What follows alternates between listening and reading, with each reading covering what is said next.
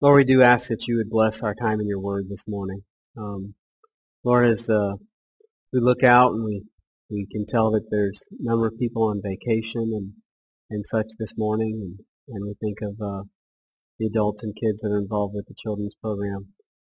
Uh, we do not want to hesitate to ask you for the work of your Holy Spirit to uh, sink your word deep into our hearts, Father, to open our eyes, and just to allow us to to gain from it what we can. Lord, you know how you have used this uh, passage this week to just really uh, make a wreck of me um, and, and um, bring a lot of conviction and and um, insight into uh, how um, how frail and and how uh, shallow our love can be for others. And, and, Lord, I just would pray that you would um, do this this morning for us as a congregation. Spur us on, Lord, I pray, toward love and good deeds. Um, and uh, Lord, I just uh, pray that you would do this through your word. And I pray these things in Jesus' name. Amen. Um, when we uh, had trouble with the previous soundboard, I just think of uh, one occasion where where um, a friend of mine in the area who listens to the messages weekly, he texted me and um, he asked, he said, "What does it mean when the pastor prays at the beginning of the sermon that if anything is said that's not of God, to just block it out?" And then there's huge spots of blank silence on the CD. What does that mean? I said, trust me, it means that the soundboard needs to be replaced. So um, we won't have that this morning, hopefully. But we do ask. Obviously, we trust that that um, I try to speak from God's truth. I I put a lot of effort and prayer into trying to make sure that any words that I speak with any sort of authority are spoken from the authority of His Word. But we do trust that He can also help us to be good Bereans, if you will, uh, to to understand that truth for ourselves as well, and to to I hope that you will be studying and discerning it for yourself also. Well, we have a lot of verses to cover this morning, so I'm going to hurry up here. But anyways, um, not in control. um, so you've seen this picture as we've moved through our values as a church, and you won't see it again for a while. Let me make sure good. I'm, I am controlling here. All right, and um, the idea here again that as we move into, as we move forward for the purpose that God has given us to exist for as a church, that as we move into that over the horizon, the vision of what God has for us as a body is, if we move in this direction, where do we expect to be three to five years from now? And, and we're developing and, and teasing out what this idea of being on gospel mission in our daily lives and and working through the men of this body in accomplishing that first and foremost. Um, that is what we believe is what God has for us, three to five years over that horizon. And how we believe that we should be getting there is the way that God has wired us to do it. And that's what we value as a congregation, what's important to us, what maybe makes us different than another congregation, maybe. Um, and those are that we seek to follow Christ under the authority of the Scriptures and applying His truth to our daily life. And we want to seek to follow Christ walking in prayerful dependence on Him, with the ministry being done by the body of harvest. And finally, that we seek to follow Christ in the context of relationship. In the context of relationship.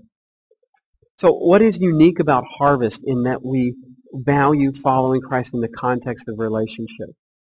you might be aware of this, maybe not. You know, there are fellowships uh, that exist where maybe coming to church and sitting in a class or sitting in a seminar or something like that and sitting down and kind of taking in and then getting up and going home, that, that that's a normal thing. Um, but I, I believe that we at Harvest would feel really strange about that. Uh, there are there are congregations, and I'm not saying they're they're wrong in being this way, but there are congregations that you know to stand up um, for 30 seconds and to greet you know someone next to you, you know might say from the front before you sit down, take a moment, greet someone next to you, shake hands. That I I know that even then the staff will get complaints. What do I do for those 30 seconds? I mean, I shake the hand here, shake the hand here, and then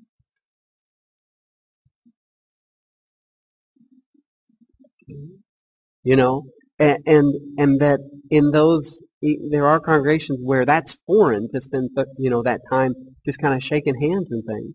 That would feel extremely foreign to us to just take that amount of time to fellowship. Um, it doesn't matter. It doesn't make us better than other churches, but we like to take our time and fellowship with each other. I love seeing people milling about. I love seeing people hanging out after the service and talking. Being a church without relationships with each other would seem foreign to us. But the truth is, though, um, I have spoken to a lot of you that would say that you don't know Maybe maybe this side of the room doesn't know a lot of people on this side of the room. You know uh, that I've spoken with a number of you that have been here for quite a while, and maybe somebody that started joining over the last two or three years. It's like I don't know any of those people. So we have um, we have room to grow in there. My hope is that this morning they'll be able to fine tune the relationship that we value, fine tune that value that we hold to be important as a body. And um, and this passage of scripture from Romans 12 does not let us off the hook. I'll tell you that. It starts out and says, "Let love be genuine." Romans 12 verses 9 through 21. Let love be genuine. Abhor what is evil. Hold fast to what is good. Love one another with brotherly affection. Outdo one another in showing honor. Do not be slothful in zeal. Be fervent in spirit. Serve the Lord. Rejoice in hope. Be patient in tribulation. Be constant in prayer. Contribute to the needs of the saints and seek to show hospitality. Bless those who persecute you. Bless and do not curse them. Rejoice with those who rejoice. Weep with those who weep. Live in harmony with one another. Do not be haughty, but associate with the lowly. Never be wise in your own sight. Repay no one evil for evil, but give thought to do what is honorable in the sight of all. If possible, so, so far as it depends on you, live peaceably with all. Beloved, never avenge yourselves, but leave it to the wrath of God, for it is written, Vengeance is mine, I will repay, says the Lord. To the contrary, if your enemy is hungry, feed him. If he is thirsty, give him something to drink. For by so doing, you will heap burning coals on his head. Do not be overcome by evil, but overcome evil with good. So our main idea this morning is that as worship of God in response to his mercy, and you might recall, if you were here last week, that, that our, our main idea here is couched in the same phrases that last week was, in that flowing as our passage of scripture this morning is finds its foundation in verses 1 and 2 of Romans 12 so does uh, as it was last week. And and we'll, as we'll look back at those foundational verses we see that as worship of God and in response to his mercy it's w- that we should aim to love with genuine love in all relationships and we find this main idea based mainly in verse 9 where we're told, let love be genuine. Abhor what is evil. Hold fast to what is good. I hope that you can follow this morning as we kind of jump between as, as introduction here as we jump between verse 9 here and those foundational verses of verses 1 and 2. So let's look back at those foundational verses that we saw. He says, I appeal to you, I appeal to you therefore, brothers, by the mercies of God, to present your bodies as a living sacrifice, holy and acceptable to God, which is your spiritual worship. Now, we talked about, and you've seen this slide before if you've been at Harvest for any amount of time here, that we're encouraged to treat all of life as an opportunity to worship God by serving Him with our life. And this idea flows uh, probably no better from anywhere else but from verse 1 of Romans 12. This idea of present yourselves to God as a living sacrifice. It flows well. It, it really is couched from this verse more than anything. That's why we keep going back to it. We're encouraged to treat all of life as an opportunity to present ourselves to God as a living sacrifice, to worship Him with our lives. We live out of our heart's desire to serve Him. When we do this, when we live out of our heart's desire to serve Him, we treat our relationships, as we'll be looking at this morning, we treat our relationships as sacrifices of worship. And I don't mean by sacrifices that, well, we, okay, sacrifice, you should be giving more, you should be giving more. What I mean is offering it to the Lord as worship of Him. Rather than what so often we see when we live out of a heart's desire to serve ourselves, we, we use something like our relationship as something to, to benefit ourselves with, or, or we take what belongs to God and should be offered to Him as a worship, like maybe our words or our time, and we offer it to that relationship in order to get what we need from that person. This is in contrast with the opportunity that we have to live out of our desire to serve God with our lives. We live out of our hearts, when we live out of our heart's desire to serve ourselves, we treat relationships as idle. Everything we do is for the purpose of getting something back. And we're frustrated when our expectations go unmet. So as worship of God in response to his mercies, we should aim to love with a genuine love in all relationships. We're told here, let love be genuine. And, and this verse here, of verse 9, it really is the crux verse that, that all of the rest of the verses flow out of. We're told right off the bat to have a love that's genuine. We're, this means literally love without hypocrisy. This term hypocrisy, or, or um, to not be genuine, was used of actors in the theater in the time that this was written. It's because the actor was expected to play a part and to do things that they wouldn't normally do. Or they were expected to say words that they didn't personally believe and to do things that, that wouldn't be becoming of them as an actor, but it, but it fits the character that they're playing. We're being told love without wearing a mask in order to be able to do it. Just as an actor of that day would put on a mask to fit a certain role, it's saying love without a mask. Don't require a mask in order to appear like you're loving. Relationships are a major area of our life in which we're tempted to serve ourselves through idolatry. How often do we think, maybe if I just say the right thing in the right way, my friend will do what I need them to do. Or maybe if we're at, uh, if I, we're at a place, I'm sorry, maybe we're at a place where we don't even think of that. We just do it by nature. How often do we think, maybe if I give in this time, this person will stop asking me? Or maybe our fear of rejection or our love of recognition have us automatically responding this way to people. The challenge in friendships is not as much about what we should be doing in them, not just always giving in, the truth is that even the most giving friend can be an enabler who's not doing what's best for the other person. It's more about for whom we are doing what we do. To serve God or to serve ourselves? I believe it's through living as a sacrifice of worship of God that we're able to give love genuinely.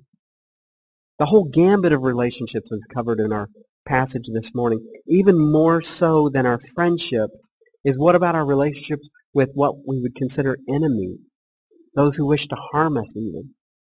While the scenarios of genuine love will certainly humble us this morning to repentance, I hope, the thought of having genuine love for our enemies will bring us to realize that we don't have the power in ourselves. We must live through the power of God if we're to love in the way that he calls us to. You might recall that verse 1 or verse 2 here um, further explains and expands what verse 1 was saying about presenting ourselves to God. We learned that presenting ourselves to God is about no longer allowing the world to press us into its mold. It says, do not be conformed to this world. We talked about how the ceramic tile is just material that's cheap. It's just pressed into a mold. And that's like what it is like to be conformed to this world way of doing things. Think the context we want to think of this morning is in, in terms of relationships, just going through relationships the way the world tells us to. But we're told to be transformed by the renewing of our minds. We learn that presenting ourselves to God as a sacrifice to God is to be transformed by the renewing of our minds. We've learned that that's like being like the, the marble tile that's something unique, that's gone through transformation, that's gone through metamorphosis, and it's made itself into something unique and valuable or it's been made into. As worship of God in response to his mercies, we should aim to love with a genuine love in all relationships. We're told in verse 9, abhor what is evil, hold fast to what is good. This resisting conformity by being transformed from verse 2 is what I have in mind when we read the second half of verse 9. There's such an urgency in these statements. I believe that the relationships are such a proving ground for serving God or for serving ourselves. When we're told to abhor what is evil, the NIV translates abhor as hate what is evil. One person paraphrases it this way, look with loathing and horror on that which is wicked. Stick like glue to that which is good. We must have an abhorrence for conformity to the world's standard of love or anything that pushes us to it. You know, I can't help but just think of how the world portrays love in movies. Um, and we're told, and we need to gauge this for ourselves, we're told in this passage to abhor whatever would try to conform us to the world's definition of love. We're told to stick like glue to what encourages a biblical, genuine love. We'll see all these statements are restated at the end in the hardest context of relationships with what we would consider enemies. So, relationships with others believers is the first area in which we're shown how far we have to grow in our love so we're looking at this in loving other believers, and we see this in verses 9 through 13. It says, "Love, let love be genuine. Abhor what is evil. Hold fast to what is good. Love one another with brotherly affection. Outdo one another in showing honor. Do not be slothful in zeal. Be fervent in spirit. Serve the Lord. Rejoice in hope.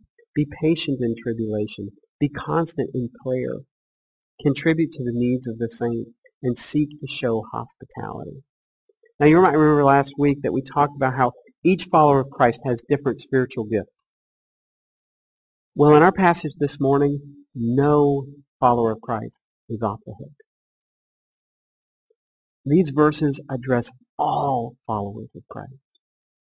They're speaking to all of us as those who've been called to love God with all of ourselves and to love others as much as we love ourselves. Remember, that's what it means to grow as a disciple, to grow in our love. So we're told in the scriptures so often to love one another. Um, but especially those that are in the household of faith, as we see in Galatians 6.10. So then, as we have the opportunity, let us do good to everyone, and especially those who are in the household of faith. Our Lord told us that our love for each other is a powerful witness to the world that watches, as he, as he told us in John 13, a new commandment I give to you, that you love one another, just as I have loved you. And also, also you also are to love one another. By this all people will know that you are my disciple, if you have love for one another. Our standard and example of what that sincere love should look like is Jesus' love for us, Jesus' sacrificial love for us. That's a high standard. All of verses 9 through 13 are a rapid fire of commands having to do with our relationship within the church body. So how do we know what to focus on in this message? How do we know, you know, as I'm studying and I look at it and I say, okay, in the English I just see command, command, command, command. What's the main thing here and what is just building on to that? I, I look at. Well, verses 10 through 13 are scenarios or opportunities in which our love should be showing to be sincere. Let me explain why I say this. In the original language of this passage, word order is very important. In these statements, the context is given first and then the action, and you'll see what I mean by that. But the types of verbs that are used here are also important. In these statements, the verbs are such that they are modifying the idea of loving sincerely. Okay, they're modifying the idea of how should we be doing this in, in, in this situation? How should we approach it? So we're left with a group of scenarios that in the original language they're written as if Yoda is writing them from Star Wars. You guys that are familiar with Star Wars, you know, uh, uh, very clouded, the dark side makes, you know, stuff like that. Uh, in the original language, these are written as if Yoda were writing them. Okay, and let me explain that to you here. What I mean by that, um, kind of transliter trans translated more literally here, you would read this in brotherly love to one another, being devoted. And, and in other words, this is what it means to have our love be sincere for each other. Being devoted. In honor, esteeming one another. In zeal, not lagging. In the spirit, being enthusiastic. The Lord serving. In hope, rejoicing. In affliction, enduring. To prayer, being devoted. To the needs of the saints, contributing. Hospitality, pursuing so that's what I mean. I'm kind of pulling the curtain back a little bit, taking you back into the kitchen here. Um, that's what I mean that we see that these statements here are scenarios or opportunities that we have with each other in order for our love to be sincere and genuine with each other. So let's just hop through some of these scenarios here. Um, so often we hear someone say about a family dispute, I know that I should be mad, but she's my sister. That's how we should approach relationships with each other. We should be saying, I want to be mad, but he's my brother in Christ. Or she's my sister in Christ. We're told outdo one another in showing honor. Philippians 2 teaches us, consider others more important than ourselves. Here we're taught that sincere love for each other means that we would give preference to the other person over ourselves. We're told to not be slothful in zeal, be fervent in spirit, which I believe that that's talking about in the Holy Spirit, which which the ESV differs with that. That's why they lowercase spirit here. But it says, serve the Lord, rejoice in hope, be patient in tribulation, be constant in prayer. The statements of verses 11 through 12 represent how we should love each other through um, or, or enough to keep our common love vibrant in each other. There are areas in which we should be discipling each other. These verses 11 through 12 represent the intensity in which we should live out the Christian life with each other and spur one another on toward these things, being constant in prayer, being patient in tribulation, and so on. The disciplines that we carry out together and in our private lives benefit each other in our ability to love. Then it moves on to contributing to the needs of the saints, seeking to show hospitality.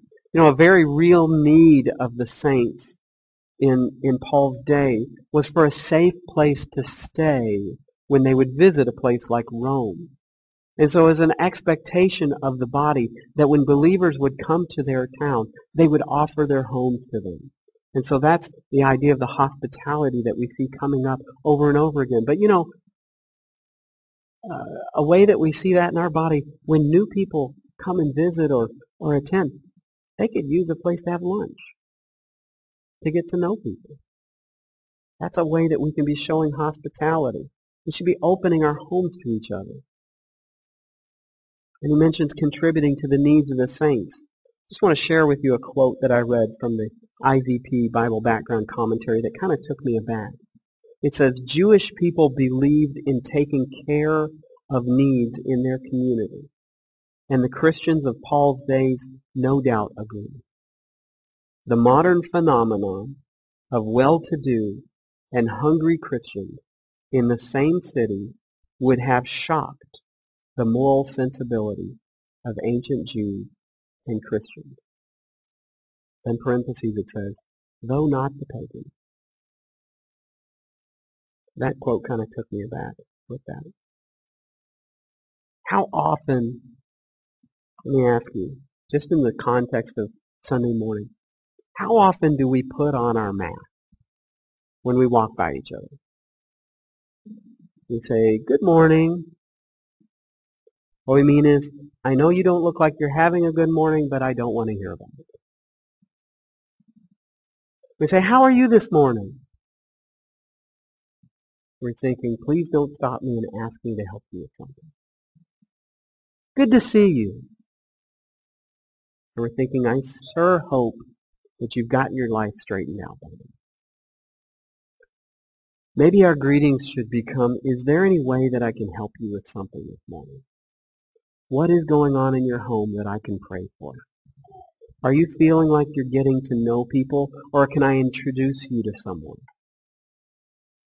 That's how we can better love people that we see here only on Sundays. But the fact is that we've had a rough experience. Um, that we've had a rough experience. It's the people that we've had a rough experience with that we often have trouble loving, right? Well, paint a picture in your mind here. As you travel into Crawfordsville from here, and you come in onto Washington Street, which is 231 coming into downtown from here, it's obvious that at some point they widened Washington Street and they cut into some people's front yards on the right-hand side, right? So whereas their yard kind of had a gentle slope to what was the road before, I'm assuming they kind of had to cut into that yard. And so what they did was they built retaining walls to kind of hold the yard up, right, right there next to the sidewalk. Well, pick you. I, any of you, probably men more likely, uh, have been irritated to see how those retaining walls they kind of curve, they hug the driveway, you know, as they go up into the driveways there, and inevitably half of those retaining walls on the corner are crumbled down, you know, broken down and stuff. Um, you probably have to like know what I'm picturing here or know what I'm talking about to picture there. Um, I'm not an engineer, but I think that those walls were probably built too tight to the driveway. And so when a person tries to, to pull into their driveway, they end up nicking the corner of that wall, right? I've never seen it happen, but that's what I'm assuming. Either either they were built too tight or they were some built as some sort of nightly sobriety test for the person that lives in that home. But I think it's probably nearly impossible to get that right every time and not knock that stinking wall down. Our love is often like those retaining walls. We can have such a tight expectation of others. And when they swing too wide, they bust our hopes and our plans, and our love for them crumbles.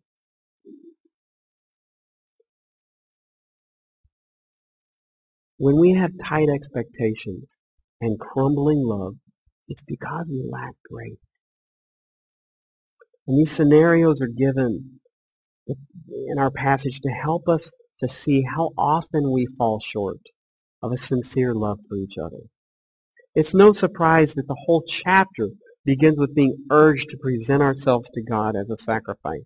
And we're urged to do so because of the mercies of God that we've experienced. The fact is that it's remembering God's great mercies for us that will empower us to love one another. And I'm not necessarily saying giving in. Again, enabling someone doesn't help them. It's not necessarily the loving thing to just give in to someone. It's been a, um, it's being fully impacted by God's grace that allows us to have a wide grace in our relationships with others. It's in knowing our need for God's forgiveness that allows us to forgive. It's remembering our spiritual destitute state that allows us to reach out to those in need. It's knowing that we were in spiritual darkness that helps us to give grace to those who just don't get it.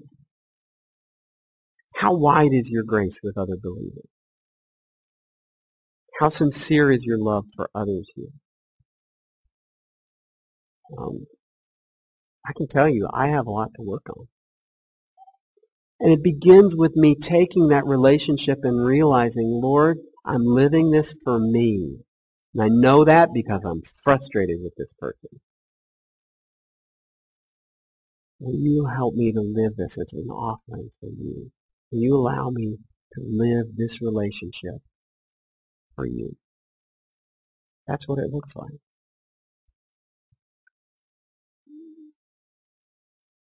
The world around us tells us to limit ourselves to only those who help us to become who we want to become.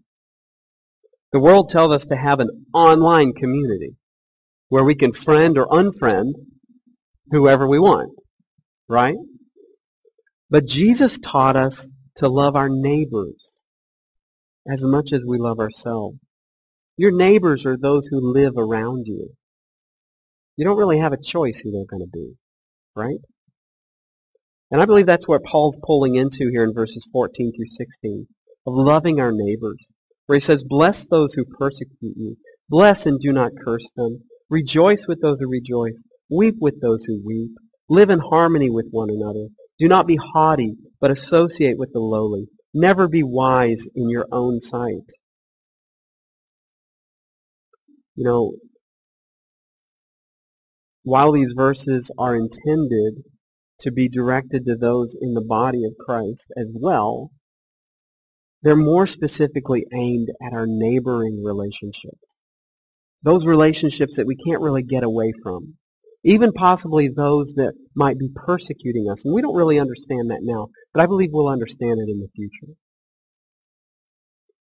It seems like something that is not very much a part of our world today. I understand the persecution. But as our nation loses its biblical foundation, we will face persecution more and more. Jesus told us this when he told us how the world would feel about Jesus' followers. And he said, if the world hates you, know that it hated me before it hated you. Paul says this to Timothy in his final letter that we have from him. This letter just prior to his execution for preaching the gospel. He wrote in 2 Timothy 3, 12 through 13, Indeed, all who desire to live a godly life in Christ Jesus will be persecuted, while evil people and impostors will go on from bad to worse, deceiving and being deceived. I don't know about you, but that feels the way America's heading. Romans 12 follows the teaching of Jesus from Luke, Luke 6:28 that says, "Bless those who curse you, pray for those who abuse you." The contrast between blessing and cursing means that the blessing that we want to give is our forgiveness. I won't go into that, but you know, usually when someone's cursing something, they're like wishing it to hell. Right? So the contrast here is that the blessing is wishing the person into a relationship with the Lord. Uh, so the ultimate blessing that we're told to pursue is our neighbor's acceptance of God's forgiveness. The contrast between blessing and cursing means that the blessing that we want to give is our forgiveness. I appreciate a neighbor that I had in seminary. When we go, would all get talking about someone and complaining about them, he would always break in at some point and say, okay, it's okay. I think we have enough grace for that. And that stuck with me. What it will come down to when we're persecuted by our neighbors is whether we have enough grace for it. We don't get the grace from up here or from here. We get it from our relationship of grace with the Lord. We're told, rejoice with those who rejoice, weep with those who weep. The following statements flow out of a need to remain humble in relationships with those who that we interact with. For most of us, this means to start interacting with our neighbors. I am terribly guilty of this. I went in Rapid City. I went for five, four years living in a neighborhood that I didn't know anybody around me. Um, I I saw our neighbors saw me at Sam's one time. Said, "Hey, we're your neighbors," and I looked at them and said, "I don't think you are." They were. That's sad. I'm just being honest here. You know, on May 20th, a one mile wide tornado cut a 17 mile path across Monroe, Moore, Oklahoma spending 40 devastating minutes on the ground. We all watched anxiously to find out how many children and teachers would be pulled out of two schools that were destroyed. 24 people were killed. Just last week, another tornado tore through Oklahoma, killing more people. This one was the widest tornado ever recorded in the United States. And it also registered as a rare EF5. So in the last month, two tornadoes with 300 mile an hour winds have torn through towns just 40 miles apart from each other.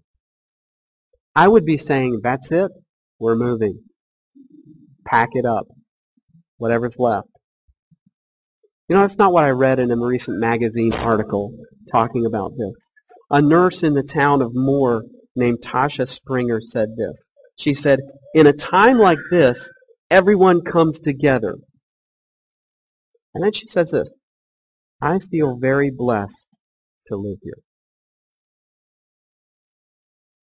That I that I had to do a double take on that. Like I said, I would be saying I'm moving. But Tasha Springer here is saying, I feel blessed for living here. She's glad that she lives where there has been so much destruction because of the loving touch of neighbors. We're called to be that loving, rejoicing, weeping touch for our neighbors. Like I said, I have to admit, I'm not being that. This is a conviction for me, as well as I hope it is for you.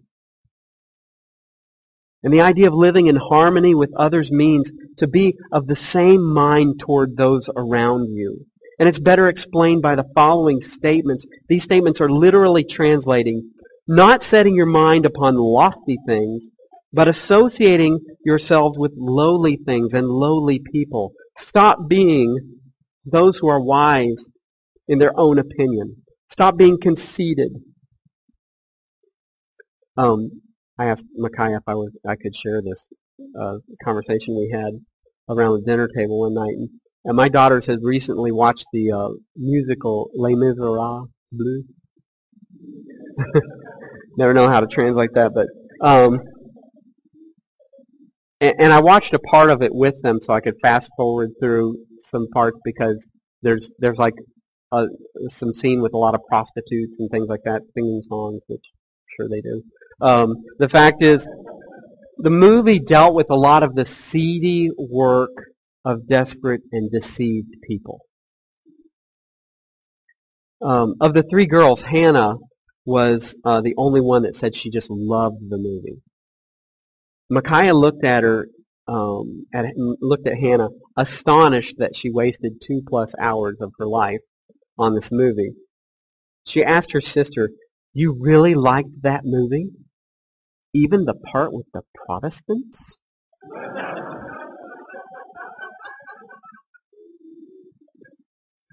so we got a big kick out of that.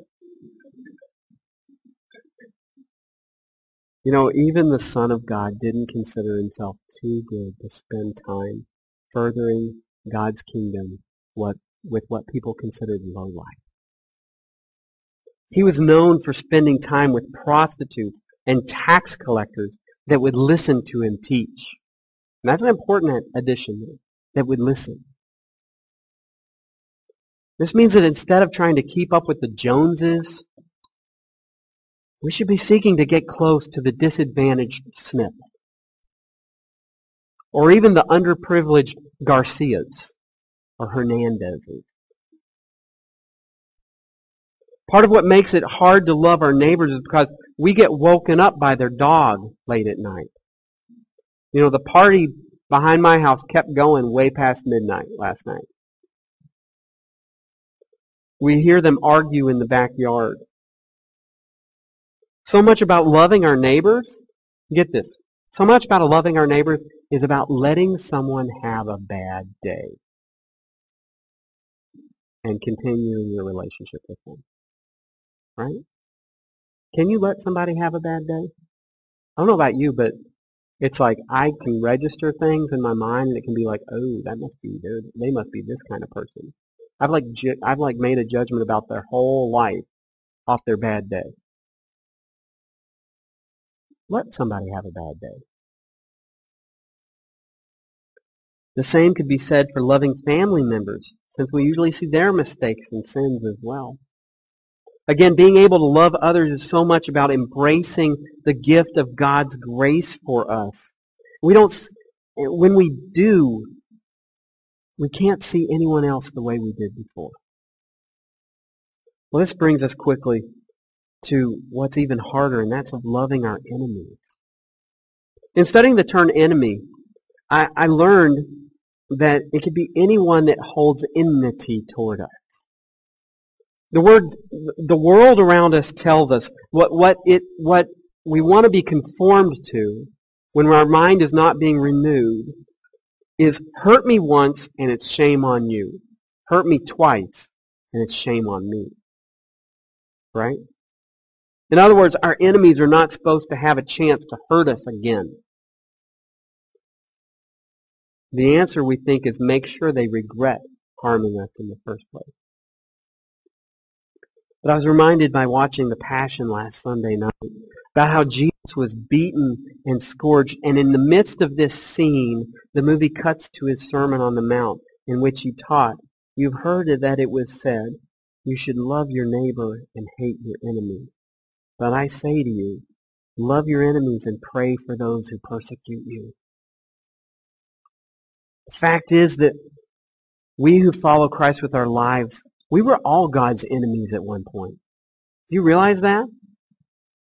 Romans 5.10 tells us, For if while we were enemies, we were reconciled to God by the death of his Son, much more now that we are reconciled, we shall be saved by his life.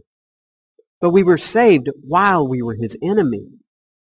We were reminded from Colossians 1.21 where he describes his readers, he says, And you who once were alienated and hostile in mind, doing evil deeds, he describes them. That term hostile is the same Greek term for, used for enemy in our other passages. None of us who love Christ now turned ourselves into his friends and ambassadors. We are and we are called to look at any opportunity as one of representing him, even to an enemy. Again, as our country moves away from its biblical foundation, we're going to see, be seeing more evil committed. As enemies of God outnumber those who used to be his enemies, that would be us.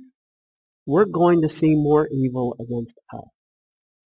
Because those people are driven by his enemy. Plain and simple.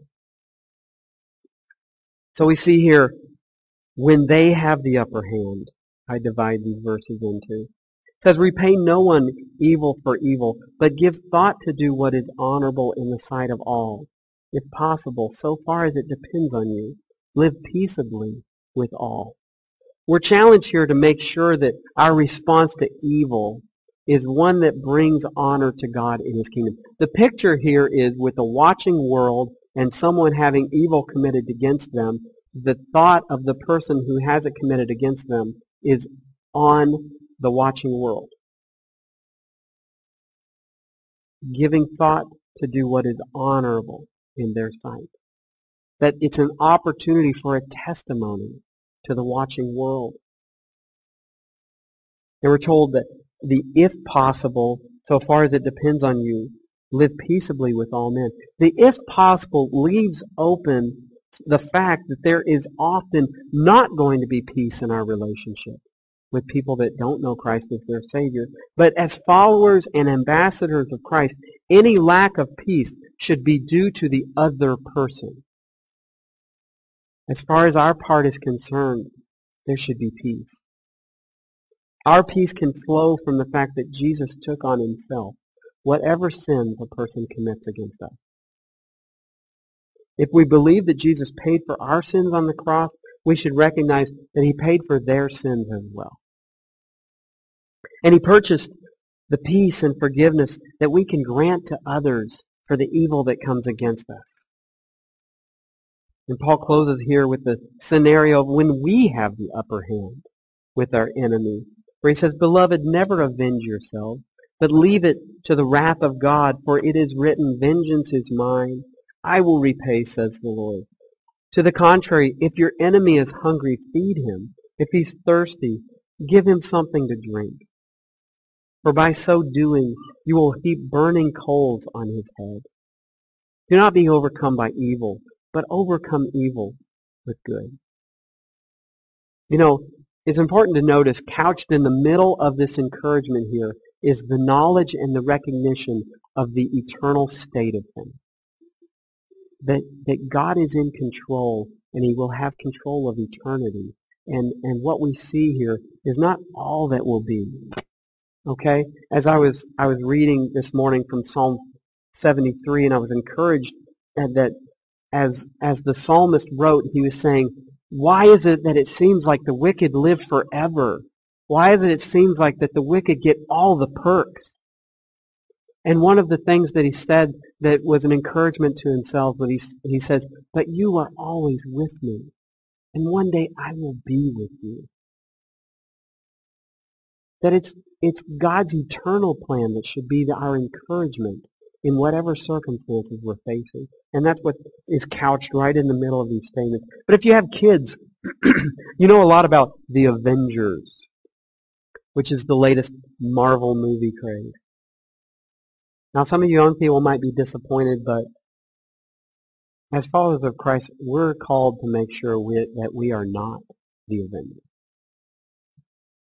We have the op- when we have the opportunity to do good to someone who's done wrong to us, we should do it. The burning coals that are spoken of here represent the feeling of guilt and shame that would be a conviction for a person. And the hope that's couched in that is that there, our testimony of grace and forgiveness and charity will bring a person to salvation. It's interesting to me that it's the moment that we have the upper hand here that we can be tempted. And that's why he closes this with, with do not over, be overcome by evil. Here it is. when are we most tempted to be overcome by evil? When we have the opportunity to avenge. It's when we're the ones with the food that is needed by the person who would starve us if they could. It's when we have the water for the thirsty person who's been a jerk. That's when we're challenged to not overcome, be overcome by evil, but to overcome evil with good. In other words, the evil is the temptation to respond in kind. And the good that overcomes the evil is giving your enemy what he needs. And I would say what he needs eternally. And consider the testimony that our actions are to them. So in conclusion here, as we close, I do believe that our world is getting darker. But as it does get darker, that just means the light shines ever brighter. I trust, as trust erodes, for instance, in our banking system, it's the follower of Christ that will be shown to have credibility. Good credit, if you will. As employers search for competent employees that are not quote unquote homophobic, it's going to be believers that they can't do anything but have to admit that these people do the best work. And it's because they're not doing it for me. It's because they're doing it for somebody else.